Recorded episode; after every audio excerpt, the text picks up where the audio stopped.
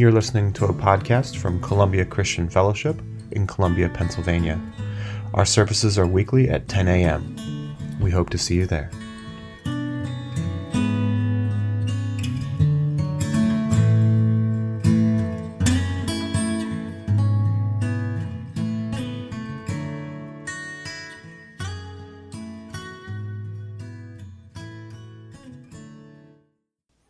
It's always so good to see you guys.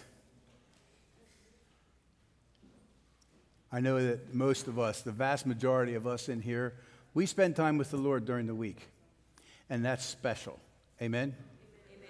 But there's something very special about the day we get to gather together and spend time with the Lord together, with the family, with the brothers and sisters. So we're continuing through our series in Acts.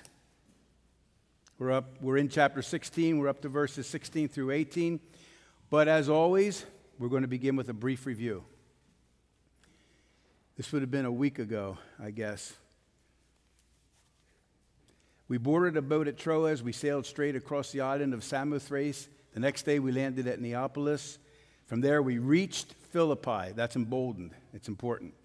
A major city of that district of Macedonia and a Roman colony. We stayed there for several days. We reached Philippi. You can tell from the wording that Philippi, a major city in Macedonia, which is northern Greece, was their planned, keyword, their planned destination. Paul and his companions, following the plan of the Holy Spirit, focused on Philippi as their destination. The plan and the Holy Spirit, or the Holy Spirit and the plan, led them to Philippi. On the Sabbath, we went a little way outside the city to a riverbank. That plays into today's message, where we thought people would be meeting for prayer. We sat down to speak with some women who had gathered there. Notice they had a plan to reach Philippi. Philippi was the destination, we said that. And they had a plan once they were in Philippi on how they were going to go about the mission, how they were going to go about reaching Philippi for Christ reaching Columbia for Christ, Mountville for Christ, Manor Township for Christ, York, Lancaster, Philadelphia for Christ. Do we have a plan to reaching these cities where people who don't know Christ gather and live? Do we have a plan for reaching them? That was the main point last week. They had a strategic and an intentional plan. They were strategic and intentional about it, and we said rather bluntly to ourselves, we're not. We're not really all that strategic and intentional about reaching people from, for Christ. You know the result. One of them was Lydia. One of the ladies that gathered at the river was Lydia, a merchant of expensive purple cloth. She was wealthy, a um, businesswoman, entrepreneur, but she was a God-fearer. As she listened to us, Paul and his companions, the Lord opened her heart and she accepted what Paul was saying.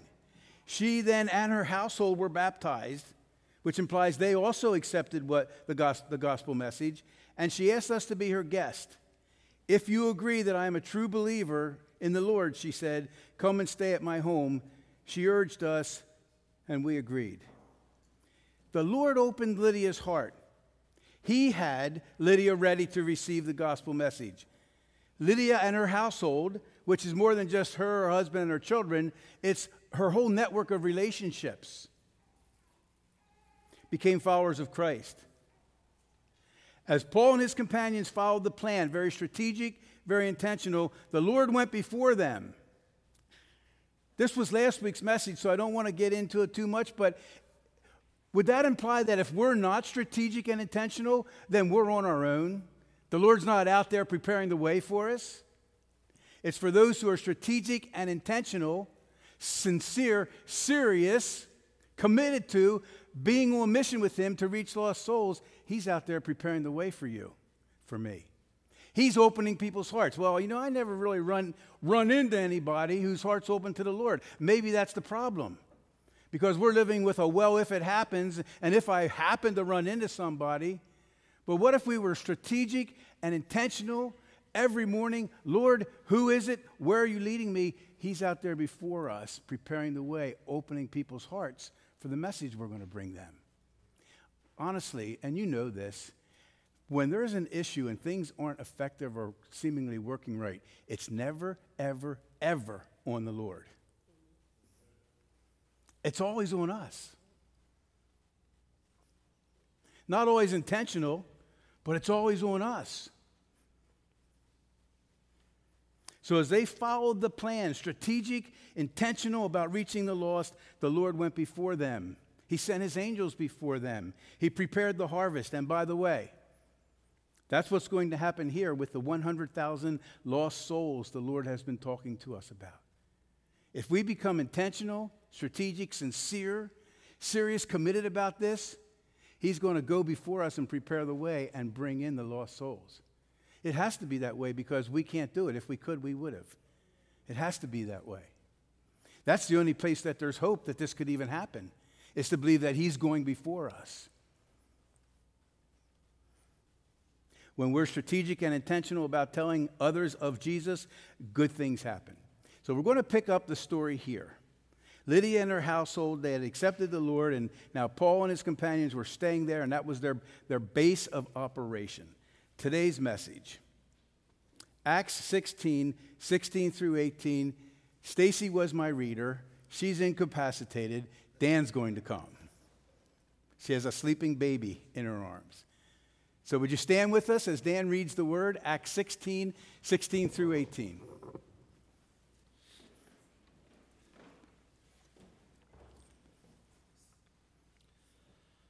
One day, we were going to the place of prayer. On the way, we were met by a female slave. She had a spirit that helped her tell people what was going to happen. She earned a lot of money for her owners by doing this. She followed Paul and the rest of us around. She shouted, These men serve the Most High. They are telling you how to be saved.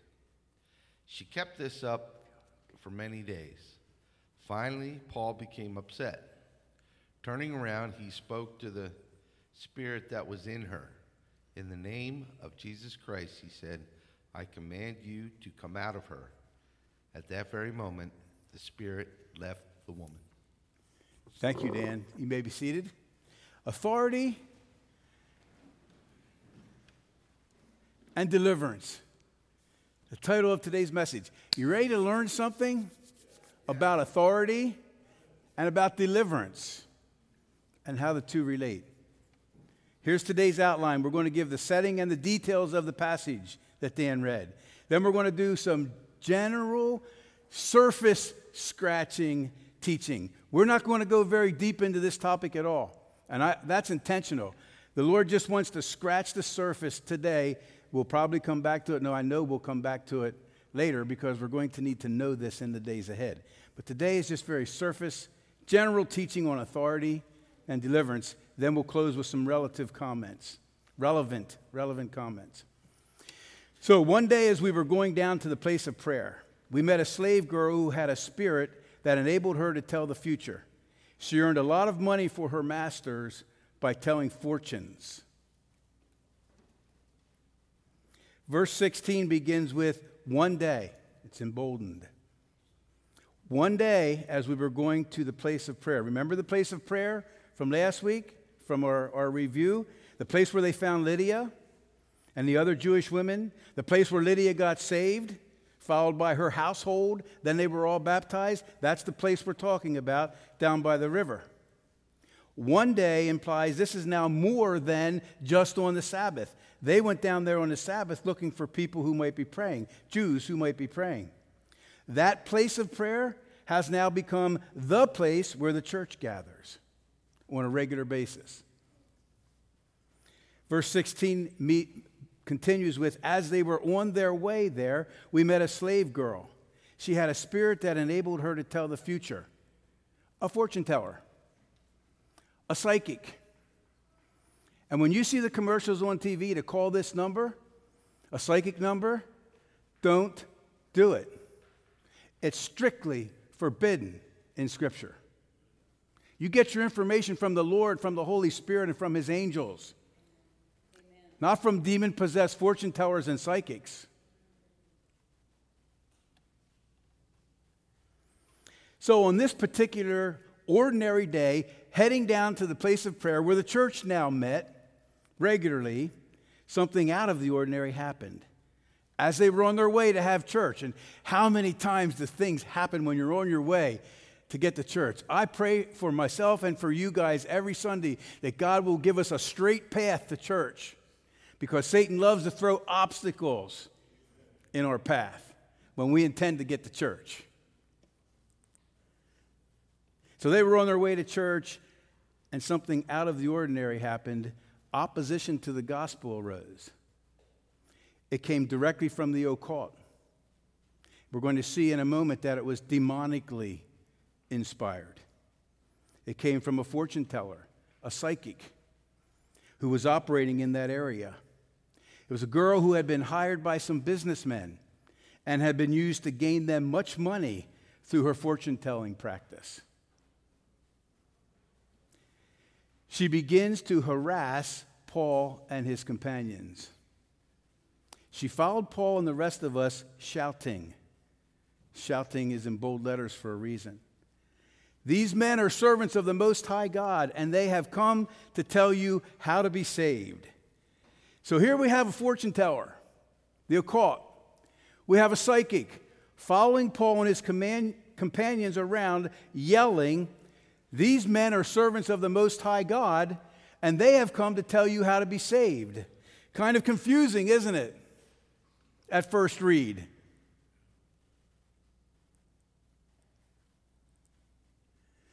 That doesn't really seem that bad, right, Steve?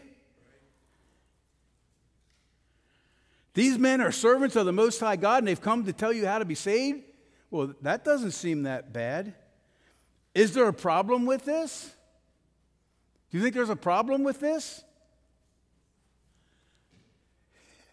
Paul realized there's a huge problem with this. Would you like to know what it is? This went on day after day until Paul got so exasperated that he turned and he said to the demon, very important, within her, I command you in the name of Jesus Christ to come out of her. And instantly, it left her. Some comments. First of all, got to notice the demon within her. Paul recognized from the beginning this was demonic. we're very slow to recognize the demonic. In our culture, we're so educated, we explain everything away empirically and scientifically, and we don't have much room for, for the demonic, and they love that. The demonic loves that we don't recognize the demonic. If you don't recognize it, you can't exercise authority over it. So it hides itself behind all kinds of good looking things says Satan comes as a roaring lion. We've all felt that, seeking whom he may devour. But you know, it also says Satan comes masquerading as an angel of light and his demons as ministers of light. Very subtle, very deceptive, kind of like this. It says, Paul became so exasperated. That doesn't leave us with the correct thought there. Let me explain.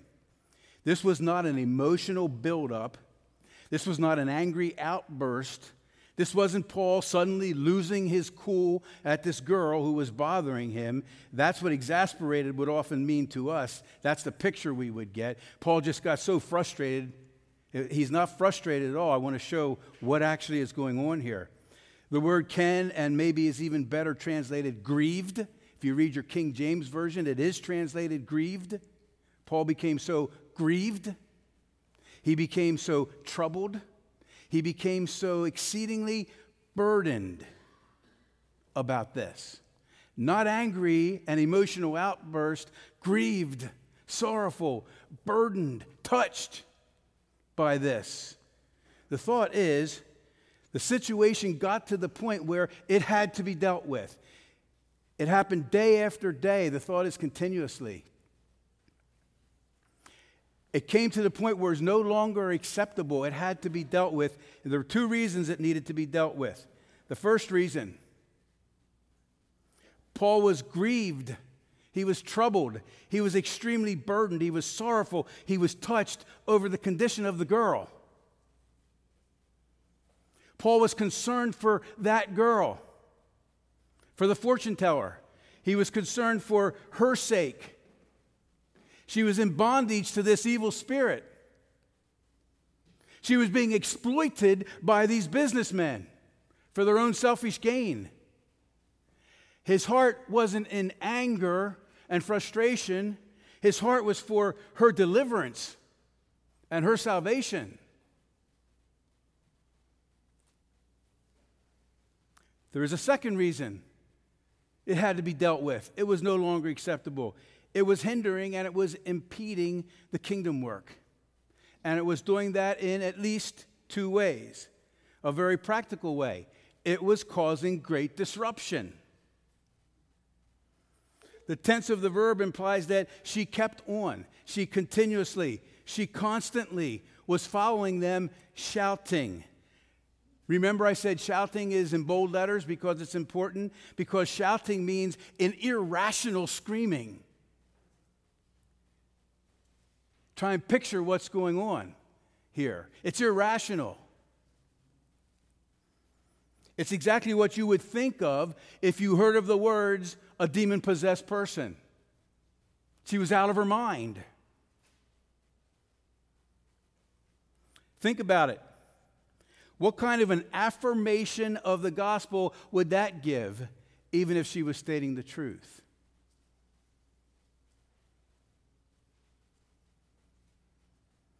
That's not what you would want when you're talking to someone or teaching someone about Christ. Imagine someone following you around, acting like a lunatic, continually shouting irrationally while you're sharing. That person screaming, Yep, yep, he's telling the truth. You need to believe him, you need to follow him, and you know the reputation of the person that's doing this. How affirming is that to the message you're trying to get across?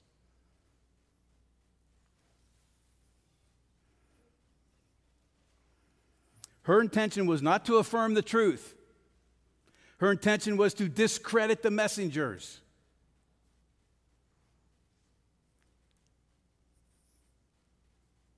She was not affirming the truth that these men are servants of the Most High God and are here to tell you how to be saved.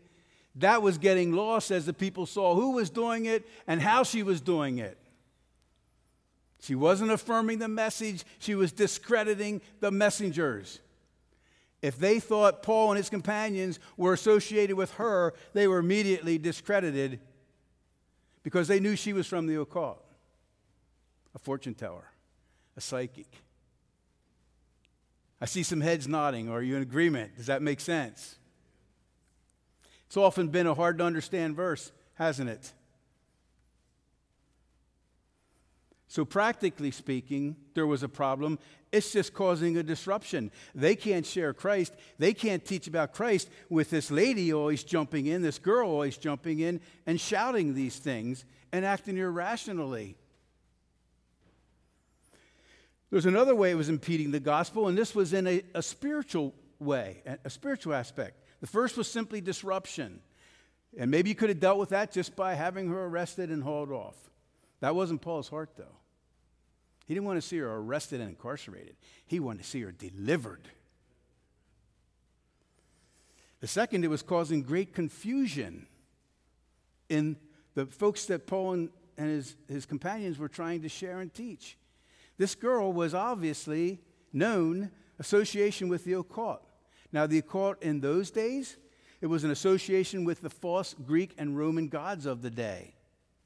She prophesied, she ran her business, her fortune telling business. She predicted the future in the name of Zeus and the name of Apollo and the Greek gods that those people worshiped in northern Macedonia.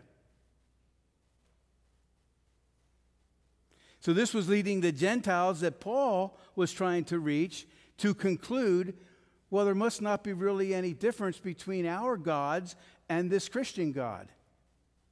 Because this girl is a, is a servant of Zeus and Apollo, and she's affirming what they're saying. Why do we need to change to their God when we can just keep following our gods? So it was causing spiritual confusion. Practical disruption, spiritual confusion. Who do you really believe now? Who do we really follow? Most High God, Zeus, Apollo, other Greek deities, what's the difference? No need to turn from our false deities to this true and living God. And Paul could not have this. I command you in the name of Jesus Christ to come out of her, and instantly it left her. There may have been confusion before this moment, but I guarantee you that after the deliverance, there was no more disruption or confusion. They saw who the true God was. They saw who was most powerful. And it wasn't Apollo and it wasn't Zeus. And for us today, it's not Allah and it's not Buddha and it's not any of the Hindu gods. It's the Christian God. It's the true and living God. It's the Lord Jesus Christ. No one like him, no one above him, no more one more powerful than him. We sang about that in a couple of our songs today. The songs were well planned, Sonny. Thank you. After the deliverance, there was no more disruption and there was no more confusion about who the true God is. You can bet. Folks in that area now knew who the most powerful God was. It's the God of the Christians. He's the true and living God. And the letter to Philippians that you read in your New Testament is a letter that was sent to Philippi because a vibrant church was built out of all this experience. A vibrant New Testament church came out of all this. Let me just recap because often we think, you know, Paul has a reputation. We saw how he responded to John Mark, right? No second chances. So he has this reputation, but here, Paul's reasoning for what he did was not just a, an emotional outburst, it was for her sake. She desperately needed rescued.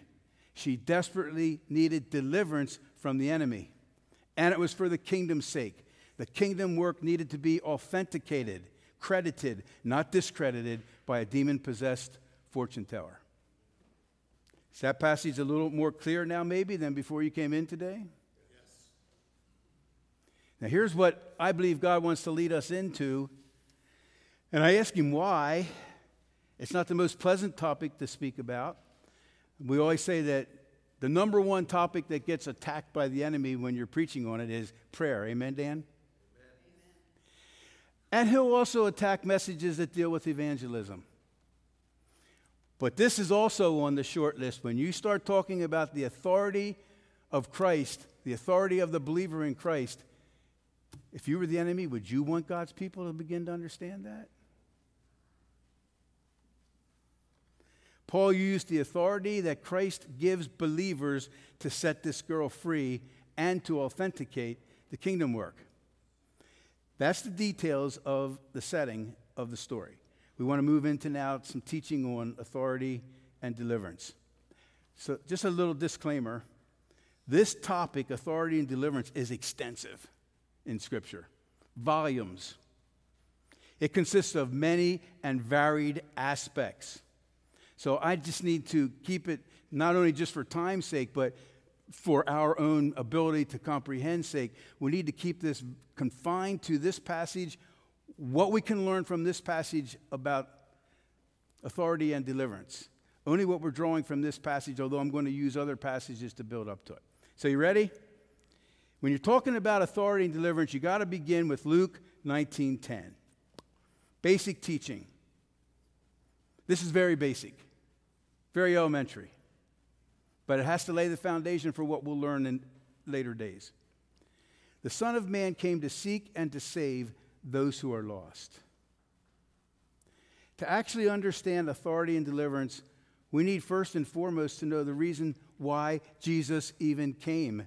You know, of course, unbelievers don't know, but it's appalling that the number of people who profess belief in Christ and are involved in churches, they also don't know why Jesus came.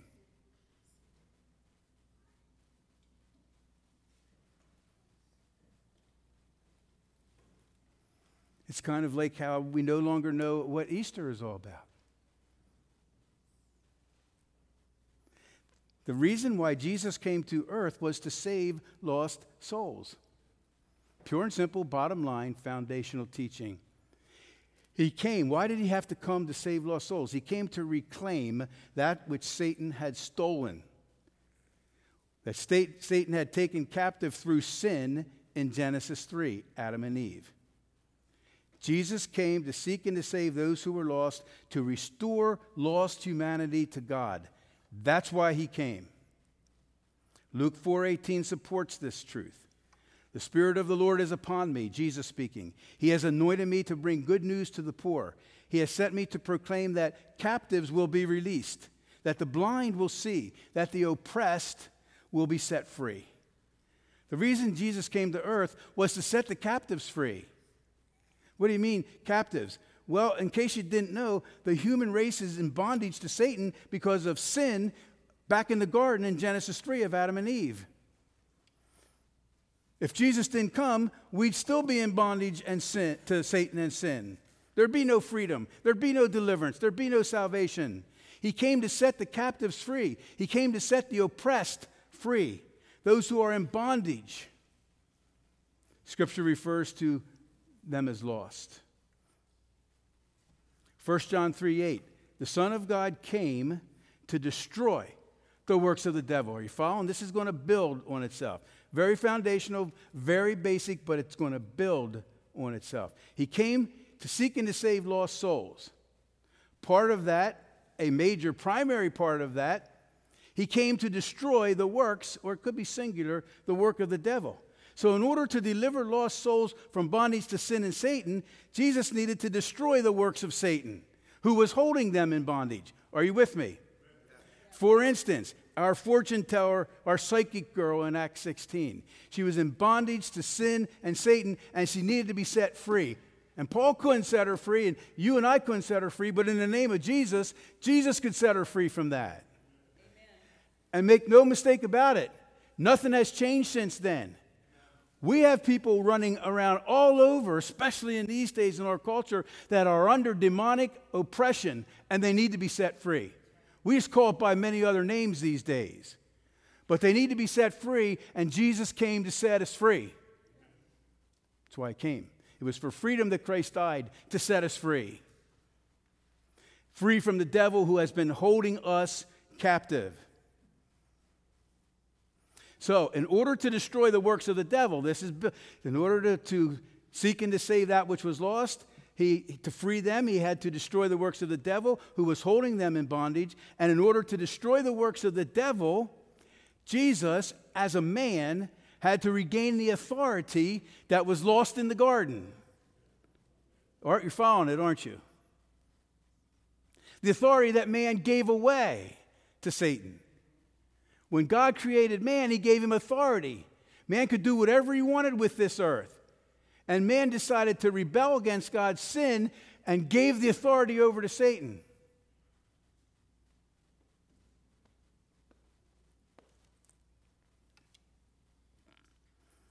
Something very important. People mistake this. God never lost any authority to Satan at all, ever. Man gave his authority that God gave him to Satan. Satan has never had authority over God. I've told you this before, it might fit again. Back in our early days, we were meeting in the school. A guy came in, biker guy, all tatted up and sitting in the back. And I mentioned Satan, and he yelled out, Yeah, I know Satan. He's God's evil twin brother. The misconceptions that people have, that kind of equates Satan with God. No way. God is the most powerful, He is the most high. Satan is a created being. God created Satan with a word, and He can take him out with a word. And actually, we can't take him out, but our authority is in a word, it's in a name Jesus.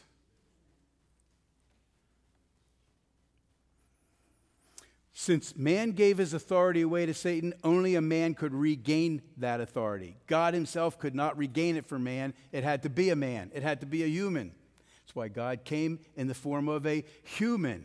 We celebrate Christmas, the incarnation. Jesus did that. Jesus, the Son of God, who is fully God, came in a fleshly body to regain authority for man over the enemy. Still with me? Matthew 28, 18 and 19, you're familiar with it in this church at least. Jesus came and told his disciples, I have been given all authority in heaven and on earth. Therefore, go and make disciples. Already, Jesus is assuring them that he now has the authority over mankind and over earth, not Satan. And he connects it immediately to the mission go and make disciples. Go and tell people about Jesus. Jesus defeated the devil at the cross. He now has all the authority. We're keeping it very simple, we're keeping it very elementary. Man gave away his authority to Satan through sin in the garden. Consequently, mankind, the human race, came under, under bondage to Satan. Satan had the authority. Jesus broke that bondage. Jesus regained the authority. Jesus now has the authority. Thank you. If there wasn't an amen there, I'm packing it up. Now, this next slide will help us understand what's happening in our passage today with Paul.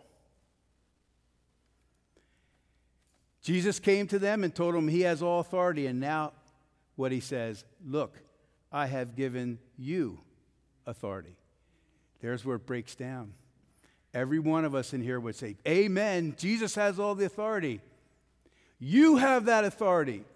Well, Pastor, I you know, I don't really know about that. You have that authority if you know Christ, if you've put your trust in Him, if you're following Him, you have that authority. One of Satan's greatest weapons is deception to deceive us out of thinking we have that authority. Look, Jesus speaking. If you have a beef, it's not with me. You got to take it up with the Lord. He's the one who said this. I have given you authority over all the power of the enemy. That's true, it's just not being exercised. And our culture is suffering because of it. Fortune tellers and psychics are suffering, they're not being delivered because of it addicted drug addicts, addicted addictions, and all kinds of sexual sin and confusion out there. That's all a result of the church not understanding and not exercising our authority to set people free.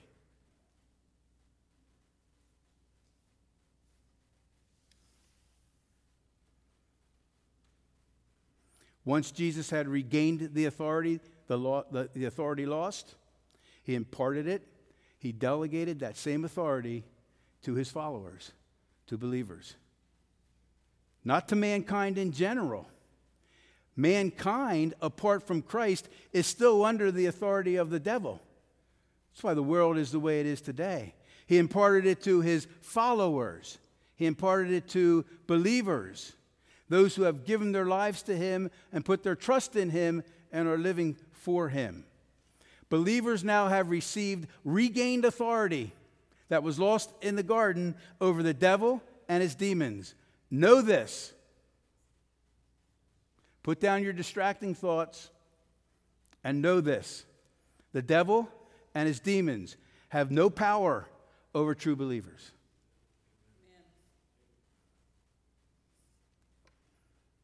He just makes us think he does, and we buy into it.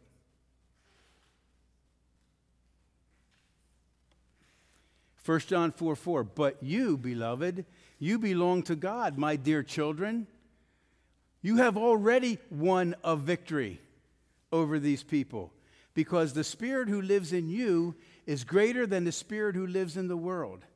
The Spirit that is in you, Christian, is greater than Satan and all his demons combined. It's the Spirit of God. And in case you don't know this, I'll throw this in for free. The fullness of the Godhead, Father, Son, and Holy Spirit, dwells in you if you know Christ. Come on, Pastor. You got to be kidding me. You can choose to believe what you see with your own eyes, or you can choose to believe Scripture and begin to walk in it.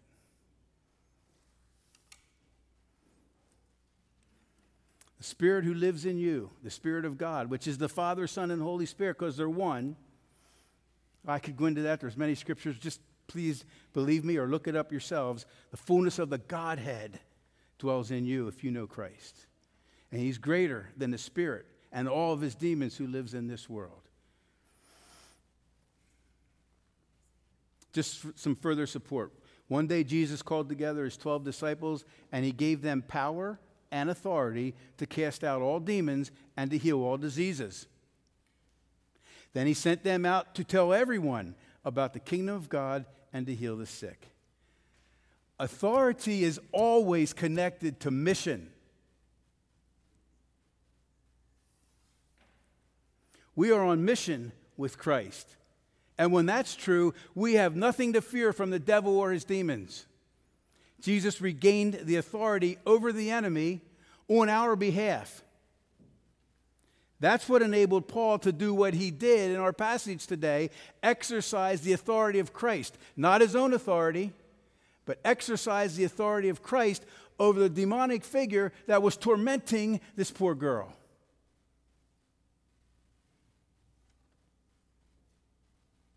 So many other verses that affirm this truth, the believer's authority in Christ. We, we could be here all day. So I just want to close with some, some concluding thoughts.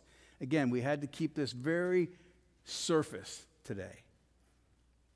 The authority of the believer is a very complex, many faceted topic. We have so much to learn. I just want to draw a couple of conclusions from what we said today. And here's the first one. I already said that authority is connected to mission. That hopefully that's a given in here. But some concluding thoughts on authority and deliverance from this passage.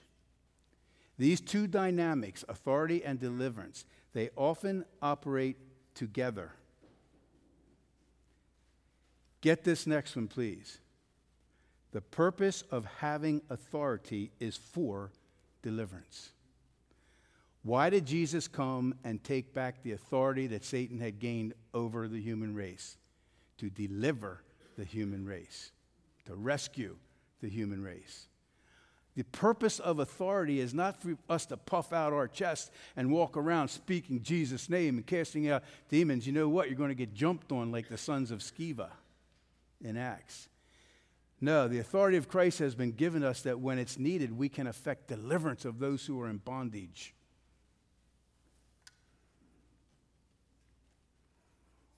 The purpose of authority is deliverance. It always operates on the behalf of others. I mean, not that we can't take authority for ourselves, but the purpose is we're operating on behalf of others to bring about their deliverance, to set the captive free. The reason believers even have been given authority is for the sake of others. It's to be used by it's to be used by God to set others free as we have been set free. It is not for selfish reasons. It's not for selfish ambition or agenda. There are multitudes of lost souls waiting for the church to come into Christ's given authority and set them free. A hundred thousand in our area, a billion perhaps across the globe, as the church rises up into these truths. I want to say that again. There are a multitude of lost souls waiting for the church. Yeah, there's a lot out there that unfortunately won't come and they'll ridicule, but within those crowds, there's a multitude of people who will come. And that's who we're sent to. And God will go before us and prepare the way and prepare their hearts and lead us to them. Then they need to hear this truth and they'll be delivered and they'll be set free like you have been then as they begin to live and walk in these truths, they will be used to set other people free. It's the purpose of God, it's the pyramid purpose of God that began with Jesus.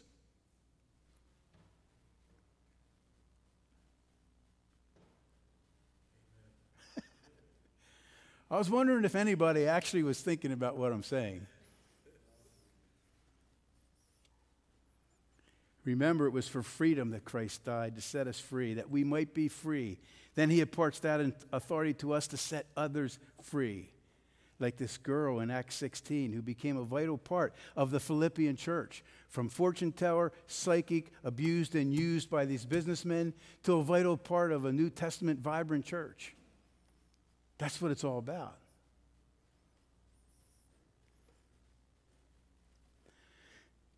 Last concluding, last slide with concluding thoughts. We do not look for demonic confrontation. Did you hear that?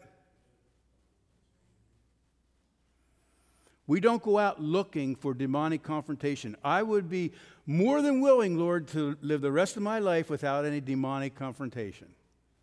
Oh, but I desperately want to set souls free, and if that's what it takes. But we don't go out looking for it just so we can exercise our authority. But, however, if demonic confrontation comes to us, and as we move out on mission with Christ, it's gonna. You think he's going to set back and let 100,000 souls be taken from his kingdom and translated into the kingdom of Christ without a fight? So we're not going to go out looking for it. But when it confronts us, we have power over it. In Jesus' name.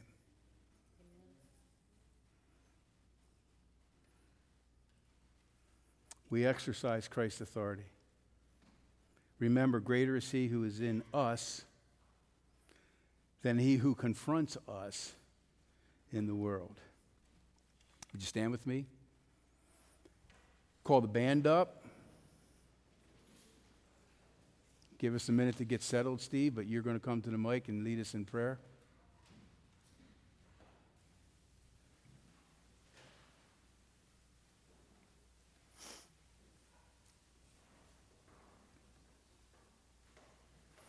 Once we're all settled and Steve prays, would you, would you remain standing then for worship? Father, you are the true and living God. Yes, Lord. You are the one who provides for all of our needs. You are the one who overcomes sin. Father, the enemy has taken this nation, this world, our communities,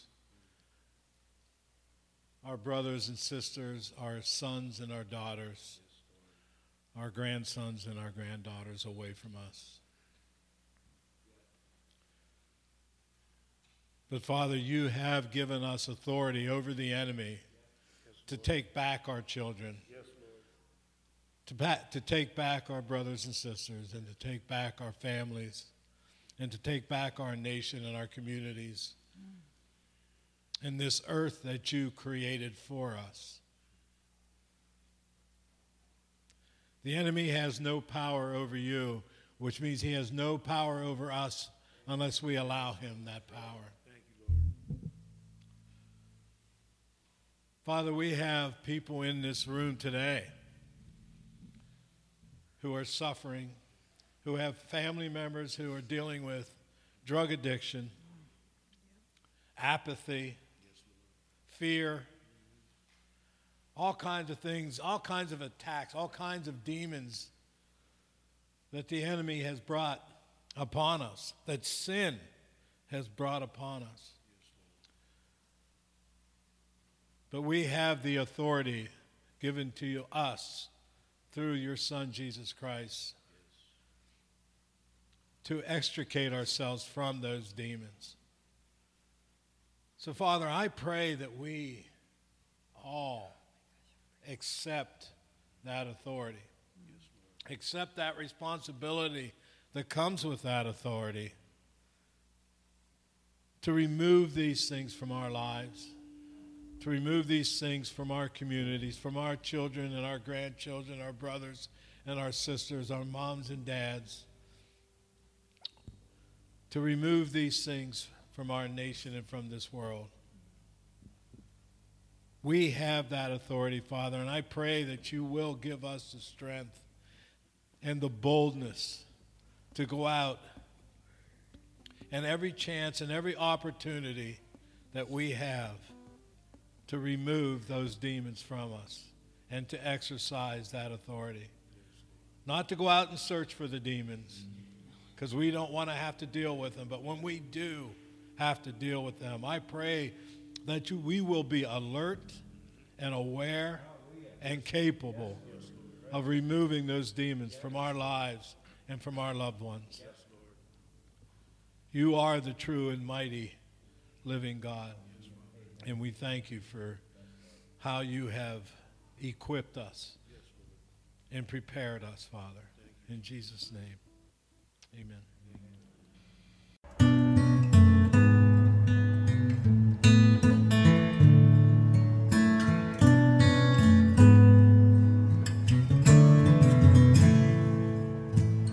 Thank you for listening to our weekly message. To connect with us, visit our website at blesscolumbia.org.